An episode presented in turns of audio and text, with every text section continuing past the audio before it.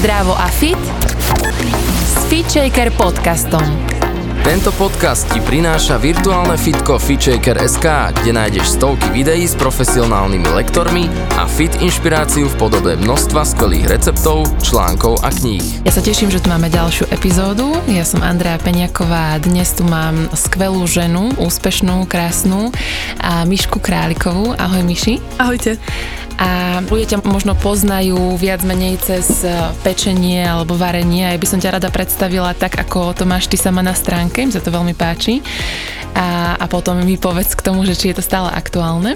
Píšeš, nemám rada, keď ma nazývajú kuchárka, pretože nie som. Necítim sa tak, nikdy som ňou nebola a nikdy ňou nemám ambíciu byť. Neviem sa definovať ani nazvať. Som vyštudovaná teologička, prekladateľka, milovnička umenia, jedla a filantropka. Nie som dietologička ani výživová poradkyňa, som žena a mama, ktorá chce dávať to najlepšie na svoj rodinný stôl, aj prenesenie a túžim inšpirovať ľudí žiť lepšie. Tak to je veľmi e, pekný cieľ, ktorý myslím si, že ty vieš dávať cez čokoľvek robíš. A ako sa ty aktuálne definuješ? Je to zvláštne, ale táto otázka ma ako si sprevádza posledné razy všetky rozhovory alebo podcasty alebo hoci kam idem, tak sa ma presne toto spýtajú a včera to bolo veľmi podobne, ako sme sa pred chvíľkou rozprávali. No a skôr tá moja odpoveď je to, že snažím sa od toho už oddeliť od toho, aby som sa nejako musela zadefinovať, že Miška Králiková, Michaela Králiková, tak to je tá kuchárka, to je tá mama, to je tá poradkyňa, to je tá spisovateľka. Nejakým spôsobom som to predtým potrebovala, sama som to hľadala a sama som z toho mala zmetok, že kto vlastne som, lebo ľudia ma poznali nejako, ale ja som sa tak pri tom necítila akoby aj ten pojem kuchárka a že si ma spájala verejnosť s tým varením a s Masterchefom a neustále som mala tú nálepku, že to je tá kuchárka z televízie. Istým spôsobom ma to zavezovalo, aj tak zväzovalo z toho robiť niečo iné. Keď som išla hocikam inám a chcela som robiť možno nejakú inú aktivitu, činnosť alebo inú tému, tak zrazu, že to je tá kuchárka.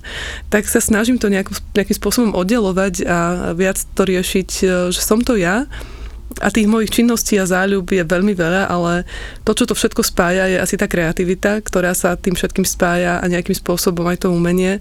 A tak som si to nazvala neformálne, že vyžíva tela aj duše. Mm-hmm. Že mhm. začala som v poslednom čase veľa písať, aj, aj blogovať, aj články, aj o tých ženských veciach a starostlivosti o seba. A to je tá výživa duše. Ale zase je tu aj výživa tela a samozrejme variť ja milujem, to, to nikdy nepopieram a nebudem určite hovoriť, že nie, že varenie nie je moja vášeň, ale nie som kuchárka. Za to, že niekto miluje variť, ešte nie je kuchár. Takže tvoje také aktuálne poslanie je viac menej tá výživa duše, že píšeš. Ak môžem prezradiť, tak akurát si dokončila nejakú novú knihu. Áno. Práve včera mi prišla už kniha definitívne zalomená od grafičky a vyzerá, že budúci týždeň ide do tlače. A nie je to vôbec kuchárska kniha, je to kniha o mojom živote, tak by som to nazvala, že podtitul je Môj príbeh, ale názov je Stratená nájdená a je to presne o tom, ako som sa cítila stratená v živote, aj v týchto rôznych myšlienkach, aj o tomto, čo hovorím, ako som sa našla, ako bola tá moja cesta taká taká trnistá, kľukatá a že ten príbeh som si začala konečne písať sama, lebo mala som pocit, že v tom svojom filme len hrám, ale nakoniec som si uvedomila, že sama ho režírujem. Ja ho nepoznám teda osobne, ale zo sledovania sociálnych sietí a tak trošku, čo sme si písali, tak viem, že v poslednom roku si pustila veľa takých svojich hlavných pilierov života. Určite to nebolo ľahké, určite o tom píšeš aj v tej knihe. Môžeš nám aspoň tak trošku povedať, že ako toto obdobie vnímaš možno aj pre ostatné ženy, ktoré si, ktoré si prechádzajú náročnejším obdobím v akýkoľvek časti svojho života, že čo ťa toto obdobie naučilo?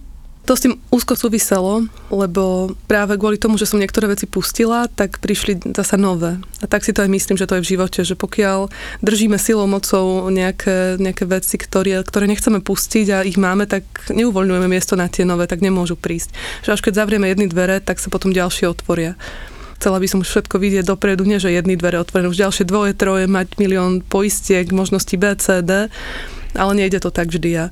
U mňa to veľmi súviselo mm, s tým, že som e, po 13 rokoch sa rozviedla e, alebo rozhodla rozviesť a začala som tak postupne púšťať veľa vecí, ktoré som si nejakým spôsobom držala. Jedna z nich bola určite tá vidina manželstva, tá e, vidina, že tu budem navždy vydatá. Určite som bola zväzovaná aj tým, čo povedia ľudia. Aj o tom som tak veľa písala, že to bolo moje životné moto, že čo povedia ľudia, čo si budú myslieť. Hoci aké rozhodnutie som chcela urobiť, tak ma hneď napadlo, čo povedia ľudia. Alebo som veľa vecí nerobila preto, e, čo by povedali, ale veľa vecí som zase robila preto, aby niečo ľudia nepovedali. A už ten krok von z toho manželstva možno bol prvý taký odvážny, taký, ktorý by nikto nečakal. Mňa ľudia dlho považovali za, za hlboko veriacu ženu, ktorá by takýto krok nikdy nespravila.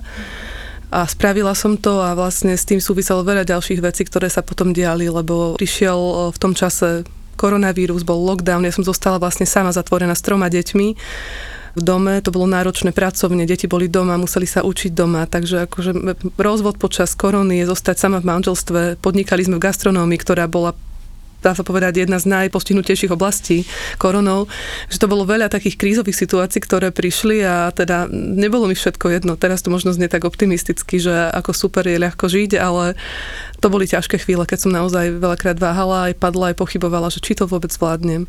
A vlastne postupne, ako som teda pustila tú manželstvo, začala som sa rozvádzať, neskôr som e, pustila e, kaviareň, ktorá niesla moje meno, Králiková kafe, e, ktorú sme otvorili ako sieť. Jednoducho stali sa veci v súvislosti aj s koronou, s tými dlhmi, aj s rozvodom, lebo tam bol spoločník aj môj manžel. Som povedala, že stačí, že to chcem pustiť, chcem ísť z toho ďalej von. Po novom roku, tiež v súvislostiach s tým, ako praskla mi platnička, zostala som v nemocnici už som sa necítila na tom záhorí doma, aj s týmto všetkým, ako sa tam dialo, aj reči, aj malomešťarstvo, aj to podnikanie tam zaniklo, tak som sa rozhodla presťahovať sa. A to bol ďalší krok, ktorý som pustila. Za tú vidinu, že dúfala som, že zostaneme žiť celý život na tom záhorí, na dedine, krásny dom, pozemok, deti. A tak som si to pevne držala a pritom som ani nevedela, že prečo a zistila som, že to, že to drží mi viac ubližuje, ako pomáha. A povedala som si, že vrátime sa naspäť s deťmi do Bratislavy a odsťahovala som sa z domu, ktorý je náš, do prenajmu, ktorý nie je môj, ale mne to veľa dalo. A, a tiež to tak hodnotím, že niektoré veci prišli, až keď som urobila ten krok do neznáma. Chce to veľkú odvahu, ale a určite pre ženy, ktoré majú deti alebo nejaké zázemie, ktoré ich drží, si veľakrát hovoria, že to nezvládnem, to nedám. Ale my sme ženy silné, len nie všetky to ešte vieme možno dodávalo takú silu alebo vieru? Máš nejaké také svoje taktiky, techniky, cvičenia, mentálne alebo fyzické, ktoré ťa nejak tak ukotvujú alebo že prinavracajú k takej dôvere, alebo k tým pochybnostiam a k slabostiam všetci sklzávame, mm. podľa mňa. Otázka je, že či máme niečo, čo nás vie zase naspäť zazdrojovať. Mm-hmm. Ja som dlho nemala tie zdroje, ani som to nevedela pomenovať, že mi chýbajú zdroje. Hľadala som ich vonku, v ľuďoch, e, v názoroch, hľadala som svoju vlastnú hodnotu v iných ľuďoch alebo cestu, čo som robila. Nemala som sama v sebe to svoje vlastné ukotvenie, že ja mám nejakú hodnotu, ja za niečo stojím, ja niečo robím. To určite okolie podľa mňa nevedelo, nevidelo. Všetci ma vnímali na vonok ako úspešnú, talentovanú, akože super dokonalú ženu, matku a ja som v zákulisí o sebe neustále pochybovala o svojich rozhodnutiach, o tom, čo robím, o tom, ako vyzerám, o tom, ako sa správam, o tom, ako, ak, aká som matka a hľadala som to ako úplne až tak niekedy zúfalo, dychtivo, že som hľadala to a snažila sa vytiahnuť to, čo som potrebovala zvonku z iných ľudí.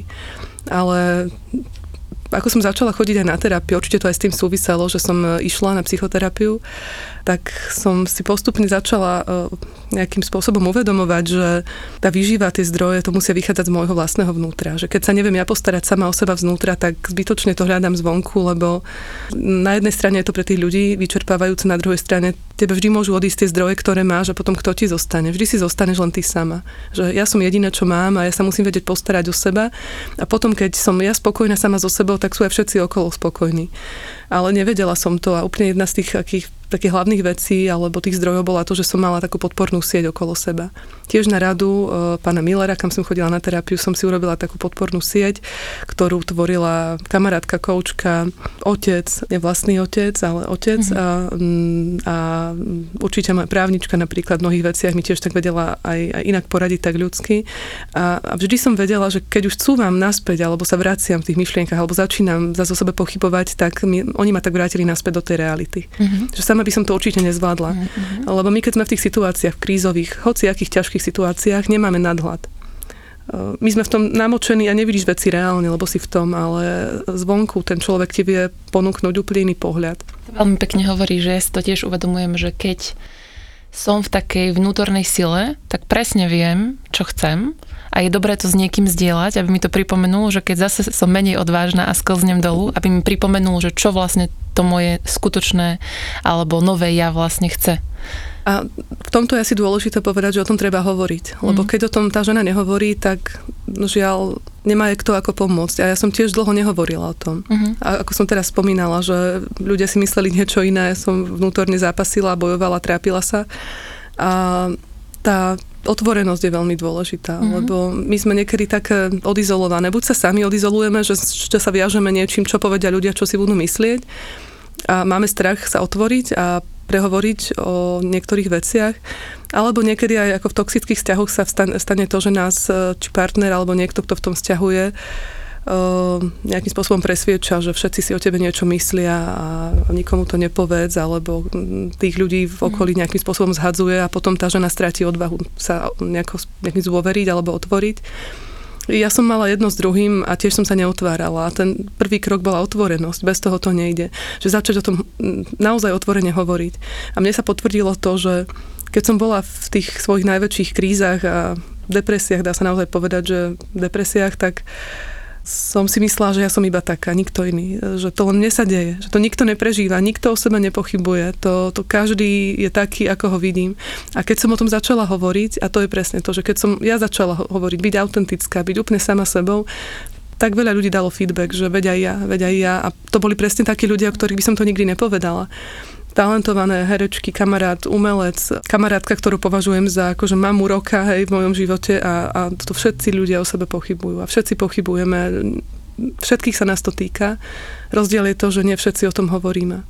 Ďakujem, že otváraš tú tému otvorenosti, aj že vlastne si taká kvázi zraniteľná, lebo hovoríš tu o mnohých takých veciach, ktoré by možno viacero ľudí nezdielalo a ja veľmi súhlasím s tým, že treba zdieľať a byť trošku autentický, eh, aby sme žili spokojnejšie, lebo často si myslíme, že, že ostatní sa majú skvelé a dobré a je to len preto, že mm, takú tvár ponúkame svetu a neponúkame svoje skutočné eh, autentické pocity. A mm, ďakujeme, že si priniesla tú tému terapie. Ja som tu mala viaceré uh, koučky a terapeutky a ja by som bola veľmi rada, keby tá terapia eh, v dnešnej dobe už naozaj bola taká, ne, nebola tabuizovaná myslím si, že je to stále menej a menej, ale stále poznám veľa ľudí, pre ktorých ísť na terapiu proste nehrozí a je to veľmi ťažký krok odhodlať sa s niekým cudzím zdieľať svoje skutočné pocity. Možno aj preto, že často tie svoje skutočné pocity nepoznáme alebo bojíme sa ich objaviť s niekým, kto toho dobre vidí. A je veľmi fajn počuť niekoho aj ako teba, úspešnú ženu, ktorá vlastne v určitom období ide na terapiu, aby sa pozrela naozaj sama do seba a tým pádom sa posunula vpred. Ja si myslím, že len tým skutočným nazretím do seba a možno aj urobením ťažkých krokov sa môžeme posunúť vpred. Jednoznačne. Pre mňa terapia nebola nikdy e, nejaká taká vec, za ktorú by som sa hambila. Určite som presvedčená, že na Slovensku v našich kruhoch je to stále taká mm, tabuizovaná, stigmatizovaná vec, že kto ide na terapiu asi nie je celkom kompletný, alebo má nejaké vážne problémy, alebo potom na neho nazera okolie s nejakým, no cez prsty, že mm, ten človek je asi nejaký problémový, ale vnímam, že to stále viac posúva ďalej, že sa otvára, že aj my ženy, aj veľa žien na sociálnych sieťach o tom otvorene rozpráva, že chodí či psychologovi, či dokonca psychiatrovi, že sú problémy. Lebo dôležité je pochopiť, že ten problém ťa nedefinuje. To, že ty máš nejaký problém, alebo nejakú chorobu dokonca, alebo Mm, nejakú traumu, to neznamená, že to si ty, že to je tvoja hodnota. Hej, to je súčasťou môjho života a o to som bohatšia, o to viem možno viac vecí prežiť, o to viem niektoré veci inak precítiť, alebo tých skúseností mám viac. V tomto som bola vždy asi ja taká otvorená, odvážená na vonok, že ani som si to neuvedomovala, ale až teraz, keď to tiež hovoríš, že nemala som strach vykročiť ten krok. Uh-huh. Ja som vždy hľadala všetky zdroje, kto mi dokáže pomôcť, kto mi môže pomôcť. A pravda je, že ja som na terapiu nešla s tým, že mám depresiu, alebo že neviem, ja som nevedela, čo mi je. Ja som išla na terapiu s pocitom, že som pokazená, že niečo zlé, veľmi zlé sa deje v mojom živote, aj vo vzťahu, aj v mojom vnútri, že som e, nejakým spôsobom nekompletná, že sa niečo kazí, že e, ľudia majú so mnou problém. Ja som bola presvedčená, že som zlá matka, že som neschopná manželka. Ja som si myslela, že som neúspešná podnikateľka, že som jedna škareda, zlá, neschopná, pokazená žena a chcela som, aby ma opravili. To bol cieľ, ktorý som ja hľadala na terapii. to znie až absurdne teraz, keď to rozprávam, že, že s týmto prídem a ja som tu tomu pánovi Millerovi, on to potom aj písal v správe, ktorú mi dal z terapie po, po niekoľkých mesiacoch, dlho som tam chodila. On tam presne napísal, že tie prvé sedenia, niekoľko, veľa prvých sedení ja som ho presviečala o nejakej svojej až takmer diagnóze alebo o tom, že ja nie som kompletná, nech ma opraví.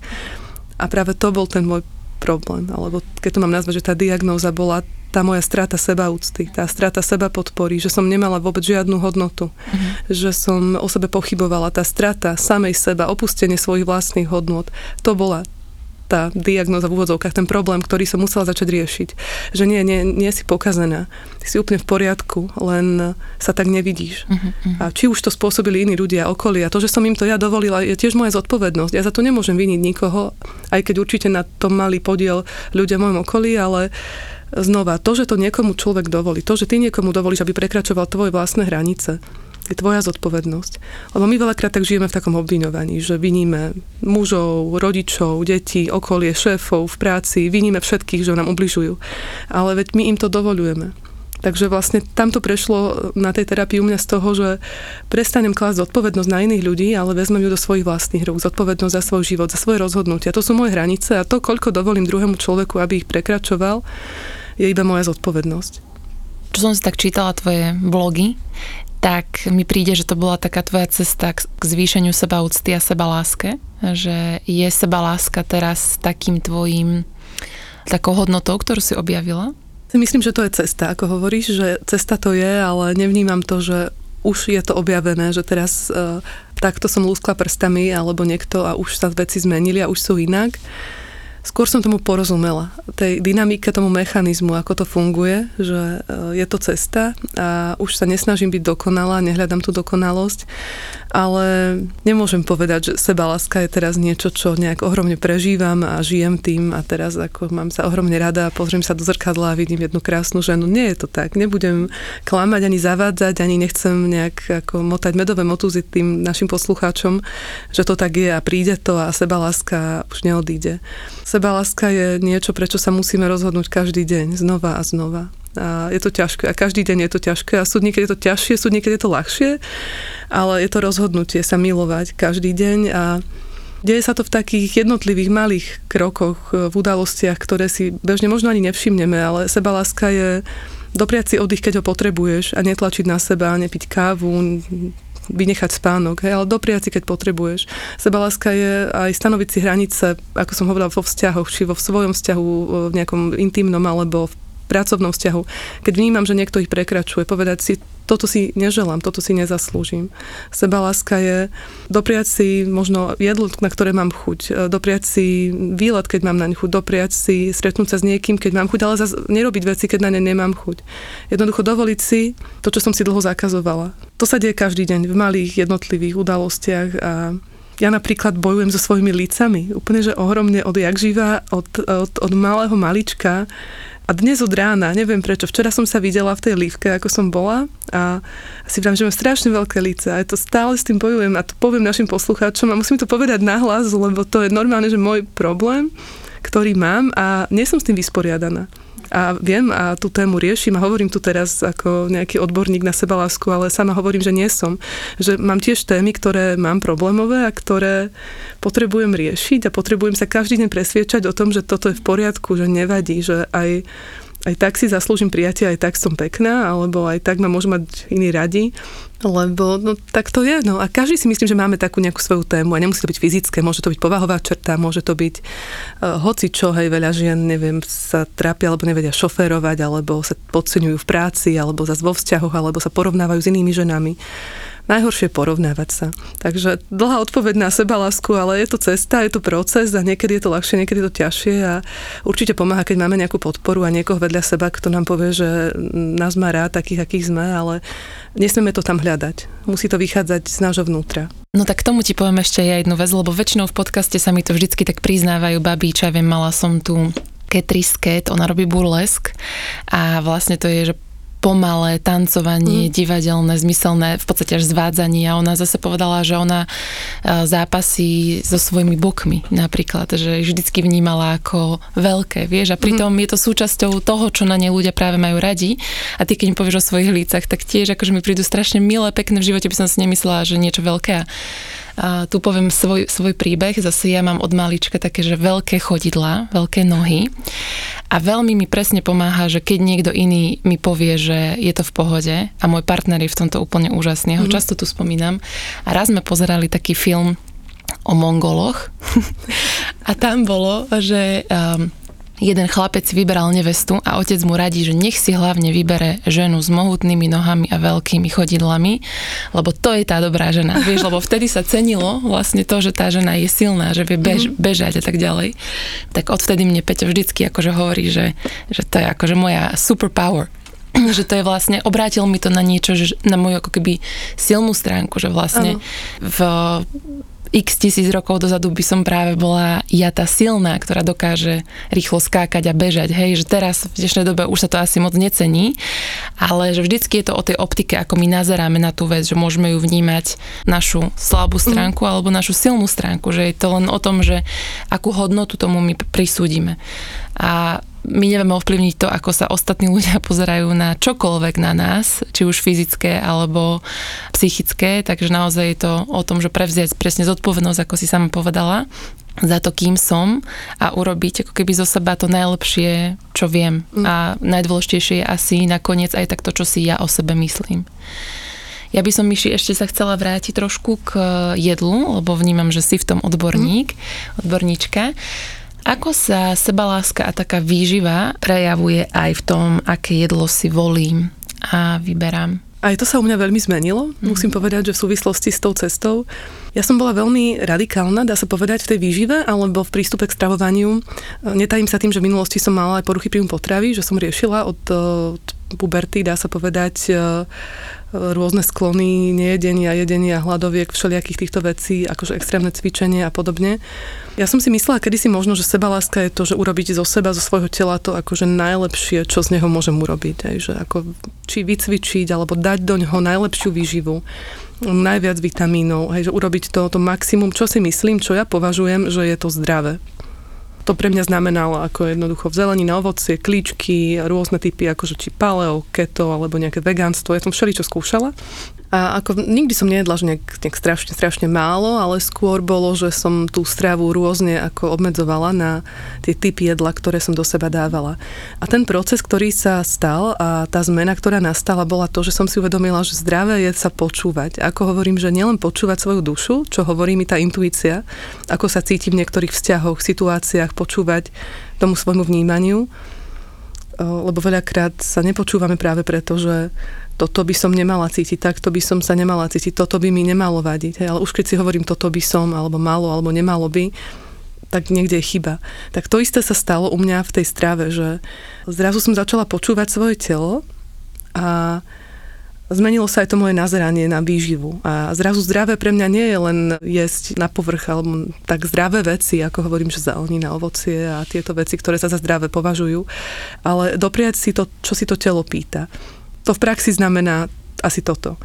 Sú dni, keď e, samozrejme, že sa ráno zobudím a mám chuť na totálne dobrý mandlový croissant, povedala by som tu presne, že odkiaľ, s dobrou kávou, s kapučínom, ktoré si ja rada urobím a jednoducho si to doprajem a dám si, alebo ideme večer s priateľom na, včera sme boli, mali sme také pulled pork, normálne, že trhané bravčové meso, na vrchu bol cheddar, akože úplne, že super, ale akože na, podľa mňa na povrch by to nikto nezadefinoval, že zdravá strava, ale sa počúvam a dám si to. A veľmi to súvisí inak aj napríklad s môjim uh, menštruačným cyklom. Som si všimla, že tiež v tom mesiaci prebieha veľa zmien, ktoré žena prežíva a tiež som sa predtým nepočúvala. Teraz som to viac začala sledovať a aj čítať o žena, žene, ktorá má cykly. Cyklická žena je taká kniha.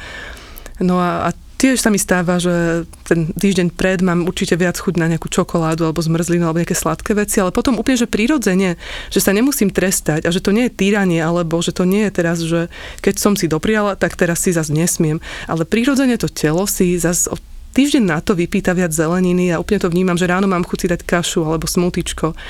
A A tak je to úplne, že prírodzene, ale ono to prišlo až keď som sa začala počúvať. Ja som mala vždy strach pred tým, že keď začnem jesť nezdravo, tak uh, teraz tak budem jesť navždy. Mm-hmm. Lebo nebudem to vedieť skontrolovať. Že mala som takú, taký strach vnútorný, že úplne si potom dovolím a pustím nejakú úzdu a nebudem to kontrolovať. Ale je to úplne naopak, že čím viac to človek počúva a dovolí si, tak tým viac to telo presne si žiada to, to samé, čo potrebuje. Hej, niekedy telo potrebuje viac intenzívnejšieho jedla, hutnejšieho, sítejšieho, niekedy ľahšie. Jednoznačne sa zmenil aj ten môj pohľad na tú zdravú stravu a to zdravé nie je už pre mňa len, že zdravé rovná sa zelené, hej, alebo to, čo sa za zdravé mediálne v sociálnych sieťach, v kultúre považuje, ale pre mňa jednoznačne aj úplne, že totálne dobrý čokoládový cheesecake z Philadelphia syra je, je podľa mňa zdravá vec, keď je nám správny čas a keď si ho doprajem s tou chuťou a s tou sebaláskou, ktorú mm. si k tomu dám. Toto ja úplne súhlasím a tiež poviem jednu svoj, jeden svoj prípad. Ma to presne napadá. Ja som bola na takom výcviku jogovej terapie. Mm-hmm.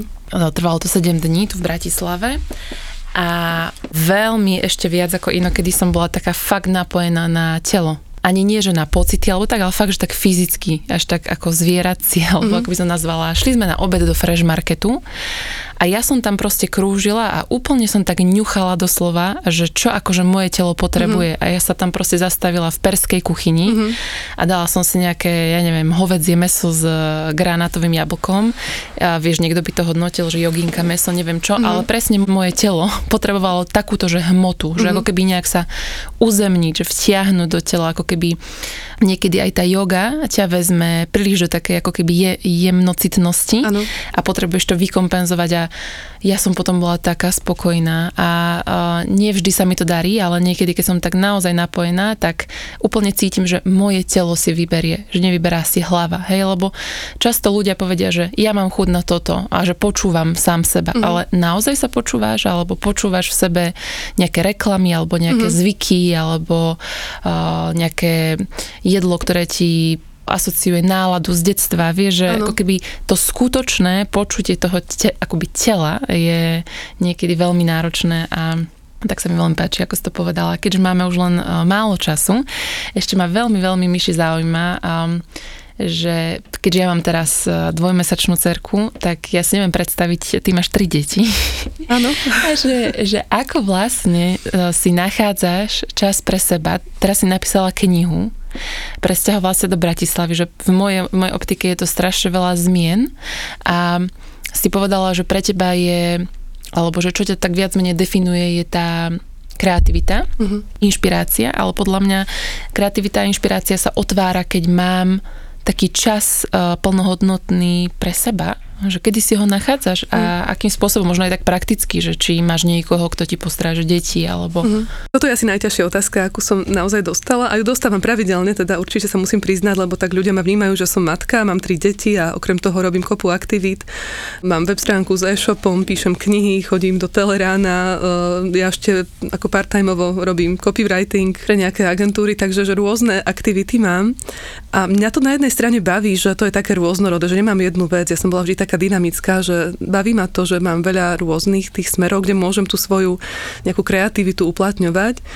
A to, čo sa pýtaš, e, tá kreativita, myslím si, že mám takú výhodu, že je to taká moja črta, povahová vlastnosť, že ono to nie je, že si sadnem a teraz musím začať premýšľať, ale ja tak chodím životom, ja tak chodím dňom, ja tak vstanem ráno a do večera ja vnímam veci možno troška inak ako iní. Ja som to vždy tak cítila v sebe, že som veľmi senzitívna na na všetko by som až povedala, na vzduch, na, na vône, na zvuky, na náladu, že vstúpim do miestnosti, kde je veľa ľudí a vycítim tam náladu, atmosféru, až niektoré veci, ktoré si niekto iný nevšimne.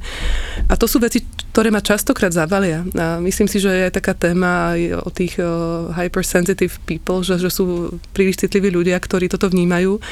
A navonok aj ja som ako určite silný extrovert, ja milujem interakciu, milujem vzťahy, mám rada ľudí, myslím si, že mňa majú ľudia radi, ale potom, keď som príliš nejak e, zahltená nejakou interakciou alebo podnetmi a potrebujem sa vtiahnuť do seba. A ostať zrazu sama. A niekto by povedal, že som až introvert, že nekomunikujem alebo neodpovedám, ale potrebujem zostať sama a zase načerpať. A toto som sa musela naučiť vnímať a mm, s tými deťmi sa to náročne robí ale nejakým spôsobom e, tá starostlivosť o seba a to počúvanie seba sa prenieslo do toho nášho vzťahu s deťmi a deti sa naučili to rešpektovať. Deti sú, už tie staršie sú veľké, Ondrejko má 11, Sarinka 9, Jonáško má iba 3,5, ale sme tak dohodnutí, že keď ja potrebujem nejaký čas a potrebujem byť sama hodinku, dve, tak uh, oni si robia svoje veci a ja mám čas pre seba. Ale veľmi sa to snažíme tak kompenzovať, že potom, keď idem s nimi von a zase máme len čas pre seba, tak sa venujem absolútne deťom.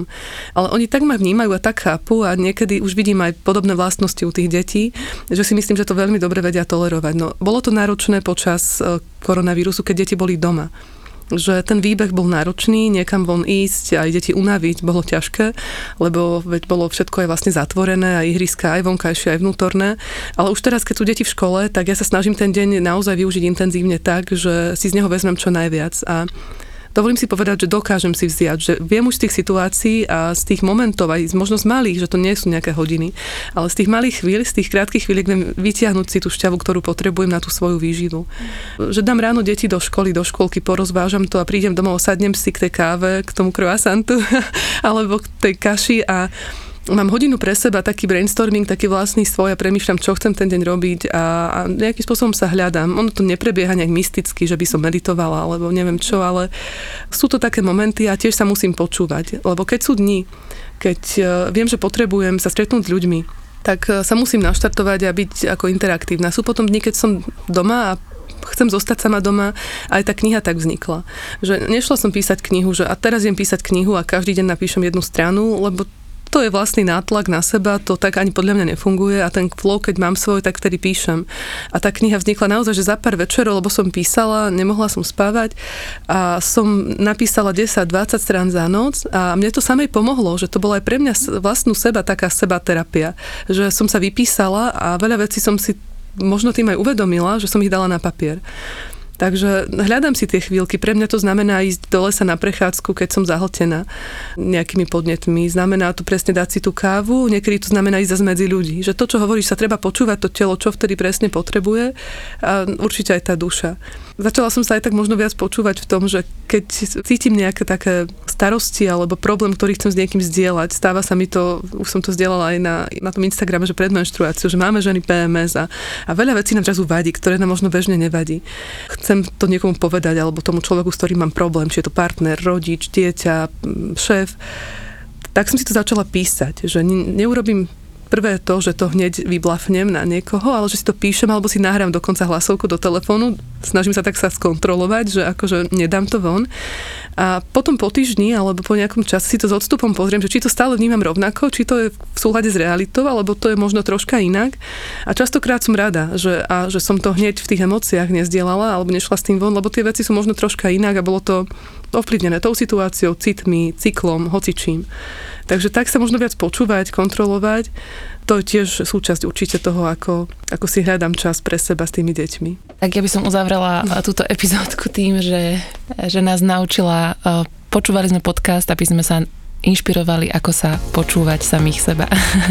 Takže to mi také hlavné vyplýva z toho, keď s tebou teraz rozprávam a som veľmi vďačná, že si našla čas v takomto tvojom vyťaženom živote, Myši. Ale na záver, kde ťa ľudia nájdú na sociálnych sieťach, vždycky myslím pod tvojim menom, Michaela Králiková však, aj Instagram, aj Facebook. Áno, Instagram, aj, aj Facebook, aj mám vlastný web michaelakráliková.sk. Áno, ok, super. Tak teším sa na budúce. Tak sa teším aj ja, nech sa počúvame. Počúvali ste Fit Shaker podcast. Ja som Andrea Peňaková a verím, že sa počujeme aj na budúce.